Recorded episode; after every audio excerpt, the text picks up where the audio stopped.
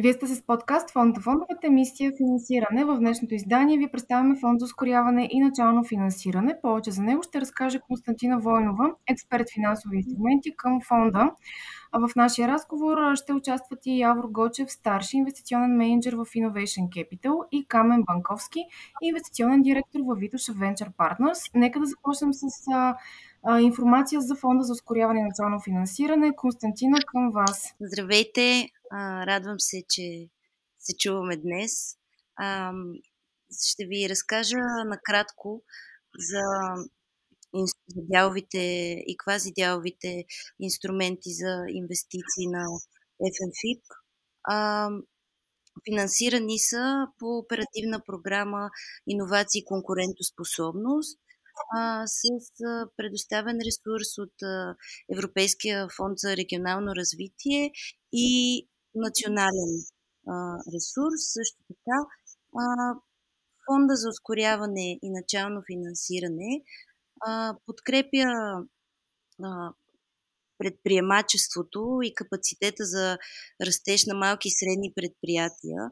Това е неговата цел съгласно приоритет на ОС 2 на ОПИК. А, и тя цели да подобри достъпа до финансиране на младите развиващи се предприемачи, да подкрепи а, прехода на българската економика към а, економика, която е основана на знанието, да подкрепи иновациите и в крайна сметка да подобри достъпа до финансиране за всички, които биха искали да развиват предприемачеството в България. Ресурса, който а, управлява и предоставя е в размер на близо 71 милиона евро по отношение на фонда за ускоряване и начално финансиране, като той е разделен на три части. А, това е неговото съкръщение 1, 2 и 3. А, първите два, това са Innovation Capital и Vitoša Venture Partners. Третия е New Vision 3, който има малко по-различна насоченост от първите два, като той, освен, като той предоставя финансиране на предприятия в малко по-напреднал начален етап от своето развитие, докато първите два, Innovation и Vitoša Ventures, предоставят финансиране и на съвсем стартиращи предприятия, на присид, на акселерация, както и в началните етапи на развитие.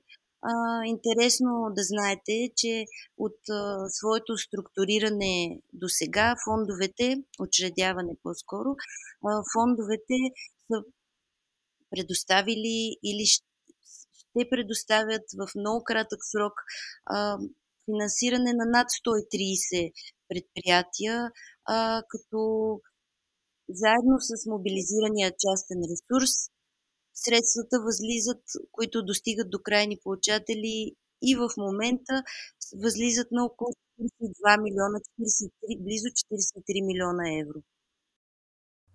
Константина, можете ли да дадете примери за успешно реализирани нови бизнес идеи, базирани на иновациите? Ами те са много. Успешно реализирани а, е доста трудно да кажа аз. Може би Камен и Явор ще могат по-добре. А, през а, фонда на фондовете минава по-скоро а, едно предложение, което ни дават а, фондовете, фонд менеджерите, които ги управляват. Те ни предлагат да инвестираме в определени предприятия, като вече са оценили тяхната жизнеспособност на идеята или на самото бизнес начинание. Има много примери за това в, техните, в тяхното портфолио и мисля, че те ще могат да ви разкажат малко повече. Добре, нека да включим сега към разговора и Явор Гочев и Камен а, Банковски, за да могат те да ни разкажат малко повече, но преди това за ролята на финансовите посредници в конкретно този инструмент. Да започнем с а, Явор. Здравейте от мен, много се радвам, че имаме възможност да разкажем за нашата работа, двата фонда, както и разбира се партньорите от страна на FMFIP. А, нашата основна работа е всъщност да управляваме а, тези средства и да намерим най-добрите и най-така най-добрите проспекти за компании, които да се възползват от финансовата подкрепа и всъщност да развият устойчиви бизнеси, които да пораснат. Разбира се, говорим за рисков капитал, не изключваме и ситуацията, в които компании, развивайки нови технологии, няма да, се, няма да успеят да го направят това нещо и всъщност ще фалират, но по този начин се създава познание, създава се опит и всъщност дори да не бъдат успешни тези предприемачи от първия си опит, след време най-вероятно те ще опитат отново да създадат бизнес и грешките, които са допуснали, всъщност ще им бъдат отново голяма а, полза. А по отношение на а, добри примери на компании, които може да кажем, че а, към момента са успешни, аз а, бих реферирал към нашата първа акселераторска програма, която а, проведохме а, през 2020 година. Една година по-късно всички компании минали през акселератора, които бяха финансирани, са все още живи. Това е един така добър критерий. Нещото, което е по-интересно, две от тези седем компании, които бяха финансирани, всъщност успяха да наберат следващи рундове на финансиране, което при рисковия капитал и при работата на, на фондовете за дялови инвестиции е един от така най, най-добрите показатели за успешно развитие на компании. И защо казвам, че това е успех? Защото а, ние подкрепяме компании, които са в изключително фаза на развитие. Повечето пъти те нямат прототип или тък му развиват своя прототип, все още не са излезли на пазара. Така че, подкрепяйки компании в толкова ранна фаза, това самите те да успеят да оцелеят една или две години и да наберат следващо финансиране, за мен е доста добър показател за техния успех. Камен, съгласен ли сте с а, това? Какви са рисковете да подкрепяш стартиращи компании? Те да оцелеят. Това ли е един от големите рискове, които поемате? Благодаря за въпроса и благодаря и за поканата. За мен е наистина удоволствие да се включа в този подкаст с, с Явор и с Константина, с които имаме доста допирни точки в ежедневията си, така че удоволствие да разговарям с вас. По отношение на рисковете в инвестирането в компании в ранен етап и какво точно се цели с нашите инвестиции, съгласен съм напълно с това, което и Явор каза и много често, когато ние инвестираме в компании от този етап, ние се опитаме да замерим тази жизнеспособност, за която и Константина спомена, и за това дали тази компания с капитала, който ние и даваме, ще успее достатъчно бързо да достигне до някакъв следващ етап на своето развитие.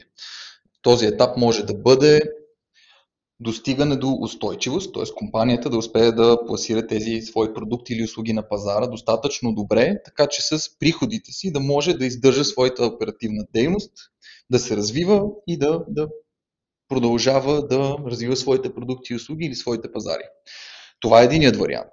Другият вариант за достигане на следваща такава фаза е да направи достатъчно оперативни постижения или пазарни постижения, доказващи някакво напасване на пазара с тези услуги или продукти, които предлага компанията, така че тя да може да финансира следващия си етап на развитие. Тази компания може да не е устойчива финансово и да не се самоиздържа, но да показва много добри показатели и много добри условия за последващо развитие, така че да могат други инвеститори след нас да повярват в това нещо и да финансират следващия етап на развитие. Като пример, това може да бъде компания, която е стартирала с конкретен софтуерен продукт, който има някакъв subscription и тази компания успява да събере конкретен брой потребители, които са записали за платформата и софтуерното решение, които го ползват ежедневно с някакво, някакво замерване на това колко често се ползва и това доказва всъщност, че това решение, което тази компания предоставя, има някаква пазарна реализация. Дори да не е устойчива и да не се самоиздържа, това значи, че тази компания има потенциал и последващи инвеститори ще повярват в това и ще инвестират в това последващо развитие, като нашата роля, която е подкрепена от фонд фондовете, е ние да канализираме и нашата мрежа от експерти от една страна, да кажем, за да помогнем на тези компании да достигнат до тези постижения до други инвеститори от друга страна, които пък да, да могат да подкрепят компаниите в следващите им етапи на развитие, в които ние вече не можем, поради мандатността на нашия инструмент. И всъщност така ни успяваме да канализираме нашата експертиза и на нашите екипи, които имат опит в това, които имат и мрежата от, от познанства и от други фондове, така че да извършват тази роля. Следващият въпрос е към теб, но и към Явор. От кои сектори са бизнесите, които сте подкрепили до този момент и какви са инвестициите в тях? И кои са съответно пък най-големите инвестиции в проекти? Тъй като мандатът, който ни е предоставен от фонд на фондовете е изключително широк и ни позволява една пластичност, която да не ни фокусира в конкретна индустрия или конкретен вертикал. До края на нашия инвестиционен период, който се приключи в 2023 година, ние ще сме инвестирали в над 100 компании в нашия район от България, което от своя страна не ни позволява да се фокусираме върху една конкретна индустрия, ни дава възможността ние да инвестираме в, в всякакви индустрии. Дори да инвестираме в физически продукти или софтуерни продукти, които показват някакъв потенциал за мащаб и за скалиране в България, извън България и да достигнем до тази устойчивост, за която говорим. Та, това бидейки казано, екипът, който ние сме успели да съберем, подкрепя именно тази наша цел, да сме фонд, който да може да инвестира във всякакви индустрии и вертикали.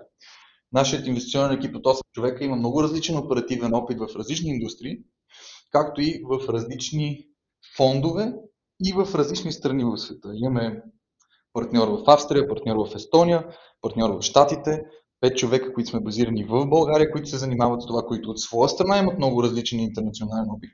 И това ни позволява ние да канализираме това нещо към компаниите, с които работим и да не се фокусираме и да разбираме от едно нещо, а да имаме възможността да разпознаваме иновации и устойчивост в много различни аспекти, в различни индустрии, като където ние самите нямаме експертиза или познанство, използваме мрежата си, за да ангажираме експерти, може би и други инвеститори, така че да преценим всъщност това нещо дали влиза в мандата ни, дали пада в инвестиционната ни теза и дали ние можем да го подкрепим в, в този аспект. Потвърждавам това, което Камен току-що сподели. А, нашия фонд има мандат да инвестира в а, над 200 стартиращи компании, което ще рече, че не може да бъдем а, фокусирани само единствено върху една сфера, българския пазар е сравнително малък и това предпоставя нашата инвестиционна стратегия да бъде агностична към секторите. Тоест, гледаме компании от всички сектори по същия начин, по който и Vituша Ventures. Постарали сме се да съберем екип с разнообразен опит, който е както част от фонда, така и менторите, с които работим. Това, което може би е специфично в нашата работа и ни отличава, е, че освен, че гледаме компании на дневна база през цялата година, т.е. всеки може да дойде да кандидатства да представи своя бизнес пред нас.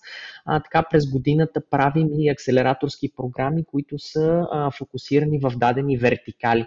Например, тази година имахме два акселератора. Първия в а, първата част на годината беше фокусиран повече върху дигитални бизнеси, онлайн търговия. Също така имаше и фокус върху здравеопазването, докато в а, втората част на годината съвсем скоро приключи втората ни акселераторска програма, която беше фокусирана фокусирана върху сектора на бързооборотните стоки. Когато правим такива програми, разбира се, селектираме бизнеси, които са се фокусирали в тези сектори и предоставяме доста голяма мрежа от ментори, които специално имат опит в тази сфера. Например, във втората програма, която е фокусирана върху бързооборотните стоки, отделихме много голямо внимание на, на различни хранителни продукти и бизнеси, които работят в сферата на иновациите в хранително-вкусовата промишленост и си партнирахме с една фабрика, която е напълно оборудвана и може да предостави абсолютно цялата инфраструктура нужна на един стартиращ предприемач да а, тества своите концепции своите продукти, вместо да и това да го направи в рамките на един месец, вместо в рамките на една година да се чуди как да стартира и какво да направи. Така че опита, който а, предоставяме от гледна точка на нашата мрежа от ментори и експерти, разбира се и вътрешния опит на нашия екип е нещото, което а, помага на стартиращите предприемачи. И съответно, какви са причините за провала и за успеха на една стартираща компания? Като говорим за ментори, с които работите и вие от Innovation Capital и от Vitusha Venture Partners. Често причините за неуспех на една компания или за рисковете се крият в точно тези неща, които обсъдихме и малко по-рано в разговора, а именно компанията да не издържи достатъчно дълго, така че да достигне до този следващ свой етап. Или до етап устойчивост, т.е. да започва да се самоиздържа, или до следващ етап на финансиране, така че да може следващата дейност да бъде, да бъде подкрепена с капитал, която да поддържа оперативната дейност. Та в повечето случаи въпросите опират до капитал. Защото една компания, имайки конкретна визия с конкретен прототип, да кажем софтуерен прототип, тя има тежката задача да пласира това свое решение, този продукт на пазара и в повечето случаи успешните компании не започват с една идея, която е напълно съвършена, която е напълно разработена, пуска се на пазара и пазарът я обгръща, заобичва, до два месеца прави милиони, излиза на публичната борса и става милиардна компания. В повечето случаи тази пътека е доста по-криволичеща и предприемачите, които се занимават с това, имат трудната задача да нагаждат своя продукт, така че да пасне на пазара, да намират по-конкретни ниши в пазара, на които да предлагат своите решения. И това нещо търпи постоянна промяна. Та, един предприемач, за да може да издържи през тази промяна, това, което му трябва е време. Естествено експертизата, естествено екипа, с който го прави. Но ако допуснем хипотеза за безкрайно време, все някога с множество итерации ще се намери нещо, което да пасне на пазара и което да се харесва от потребителите. Но това, което ние предоставяме със своя капитал, всъщност е именно време, абстрахирайки се от експертиза и помощ. И в това време един предприемач трябва да хване своя продукт или услуга, трябва да го доразработи или да го разработи изцяло, да го пласира на пазара, да покаже, че това нещо се търси или да стане устойчив, или да намери следващо финансиране. И за да издържи известно време, да кажем, че тази една компания ще има инвестиция от 50 000 евро и харчи по 5 000 евро на месец. Това значи, че има 10 месеца, в които или да започне да изкарва пари и да започне да се самоиздържа, или да намери следващо инвестиране на следващата фаза. Така че в тези 10 месеца този продукт трябва да се пусне, да се тества, да се получи обратна връзка от потребители, тези потребители да започнат да плащат и този продукт да се донагажда, така че да може да се намери така нареченият Product Market Fit или пасване на продукта и услугата към потребността на пазара. Та, всички тези неща, които сега разказах, всъщност са най-големият риск за един предприемач. Ще успее ли достатъчно бързо да го направи, така че да стане устойчив или ще успее ли достатъчно бързо да покаже потенциала на компанията пред други инвеститори, така че да си спечели още време, в което да експериментира и да става устойчив.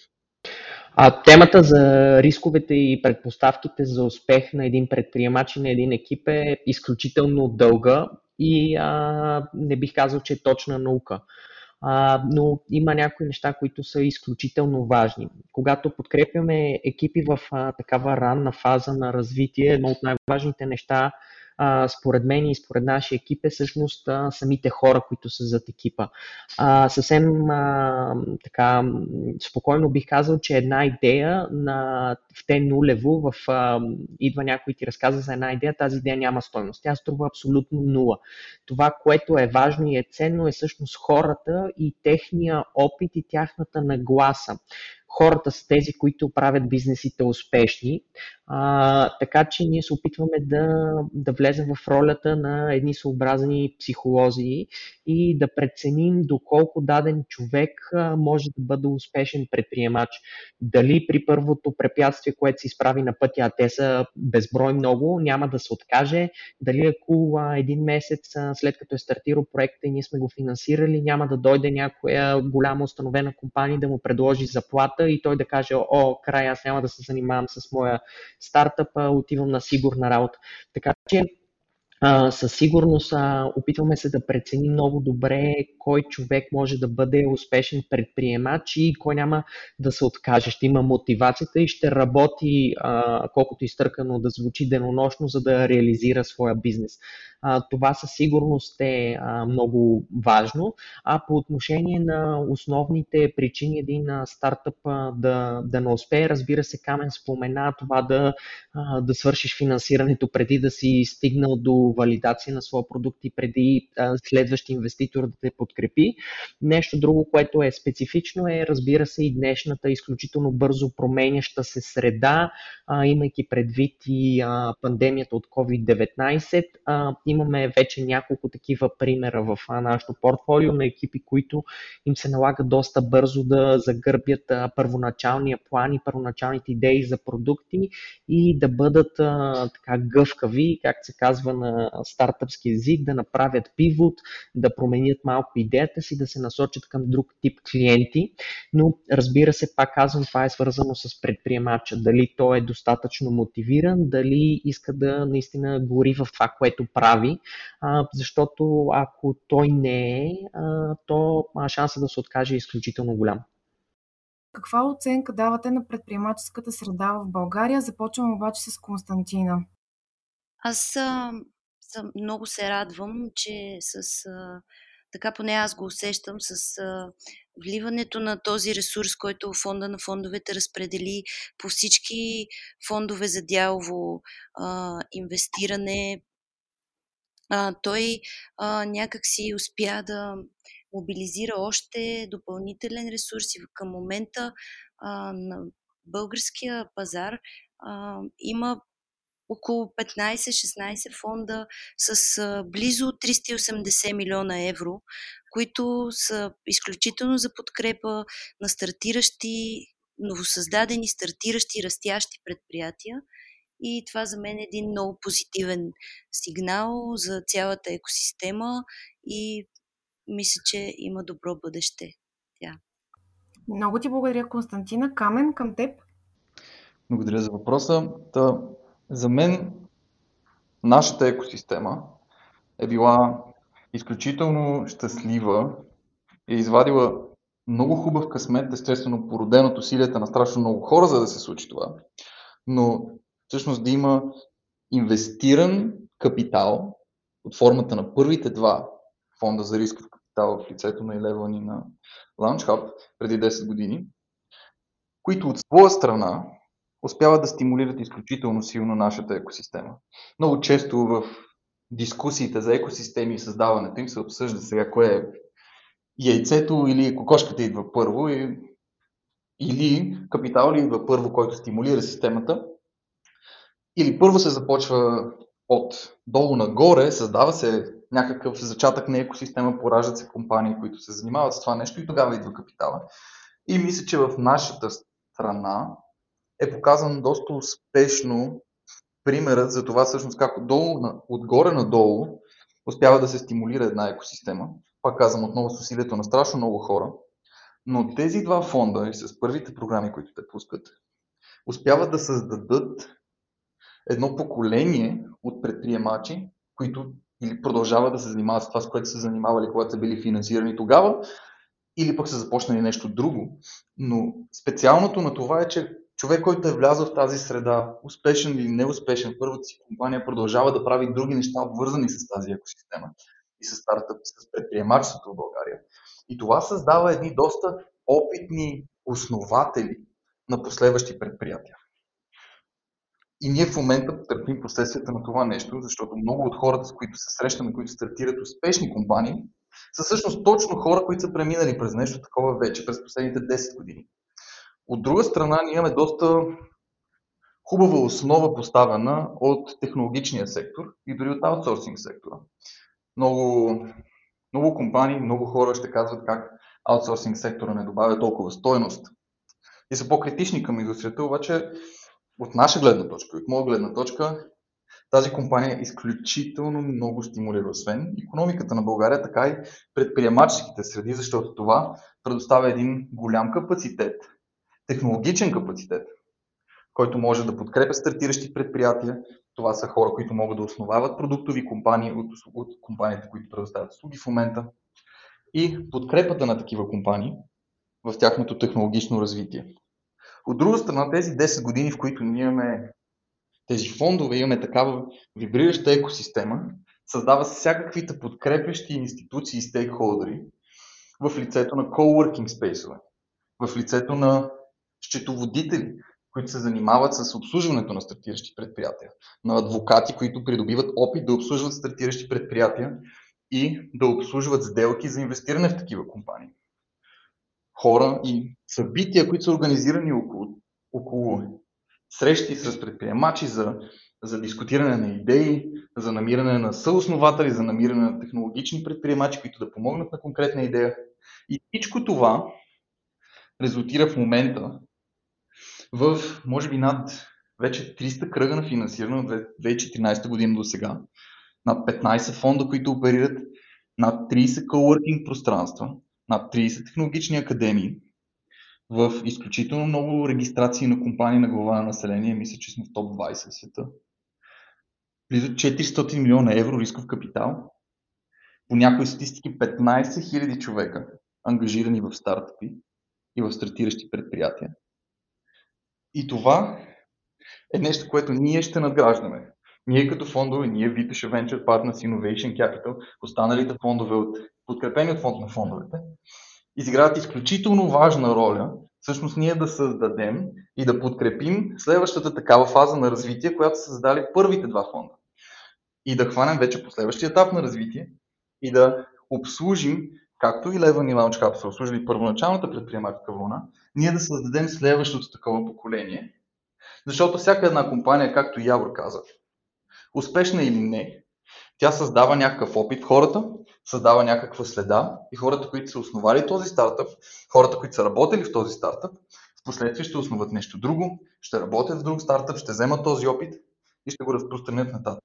Така че за мен ще е изключително интересно да видя след 10 години последствията какви ще са от нашата дейност сега, която в момента извършваме и да видим всъщност колко още по-развити ще е тази екосистема на базата на това, което ние в момента стъпваме. И завършваме с Явор. А, Камен беше доста изчерпателен в а, своя отговор. Аз а, съвсем накратко бих искал да добавя, че всъщност а, българските предприемачи имат така много благоприятната основа, не само, че през последните 10 години предприемаческата екосистема в нашата страна се развива ускорено и усилено, а и всъщност България е една от най-добре финансираните страни в региона по отношение на рисков капитал. Бих завършил с така един призив към самите предприемачи и хората, които искат да се насочат към предприемачеството, да търсят възможности насякъде, да се срещат, да говорят за своите идеи, да не си ги пазят за себе си, защото наколкото повече хора разкажеш за своята идея, толкова повече обратна връзка ще получиш и толкова по-близо ще бъдеш до нейното реализиране. И също така едно в поле, в което всички трябва да работим наистина, не само фонд менеджерите, различните фондове, но и самите предприемачи всъщност да гледаме за пазари извън България.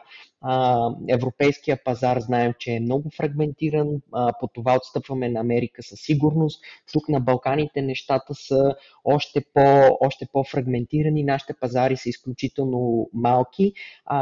Аз наистина бих насърчил стартиращите предприемачи да бъдат така, да действат с голям размах всеки казва, искам да тествам моят продукт в България, супер, но ние искаме да виждаме и визията как този продукт ще бъде успешен и на чужди пазари. И всъщност това е, според мен, една от формулите нашата екосистема да продължи да се развива и да става наистина по-добра колкото повече компании, действащи на международни пазари имаме, толкова повече опит ще се натрупа в а, това поле, толкова повече самите предприемачи един ден ще се превърнат и в ментори, ще помагат на следващото поколение предприемачи да се развива и а, наистина трябва да гледаме към а, глобалните пазари и да се опитваме да се състезаваме на тях.